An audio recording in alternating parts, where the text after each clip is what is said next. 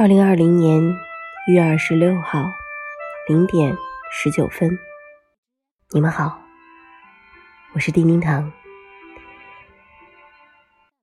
久违一年，好久不见，不知道你们还好吗？唉，在这个不太寂静的夜晚，我相信你们的心情跟我一样，纠结、无奈。无助，不知道该说什么，可又似乎又有些很想说的话。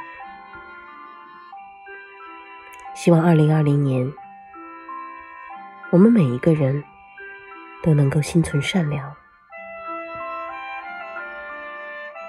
做人学会善良，为他人着想；做事学会善良。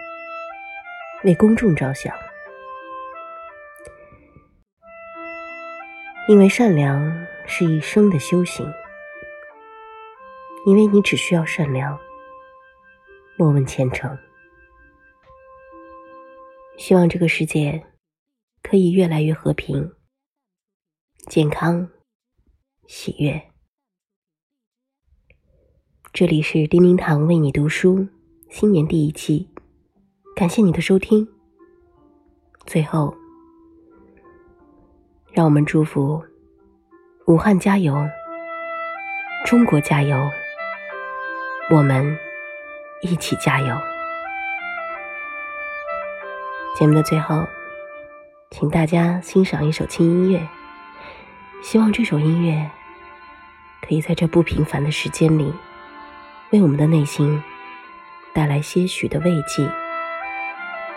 与平和之感。祝您晚安。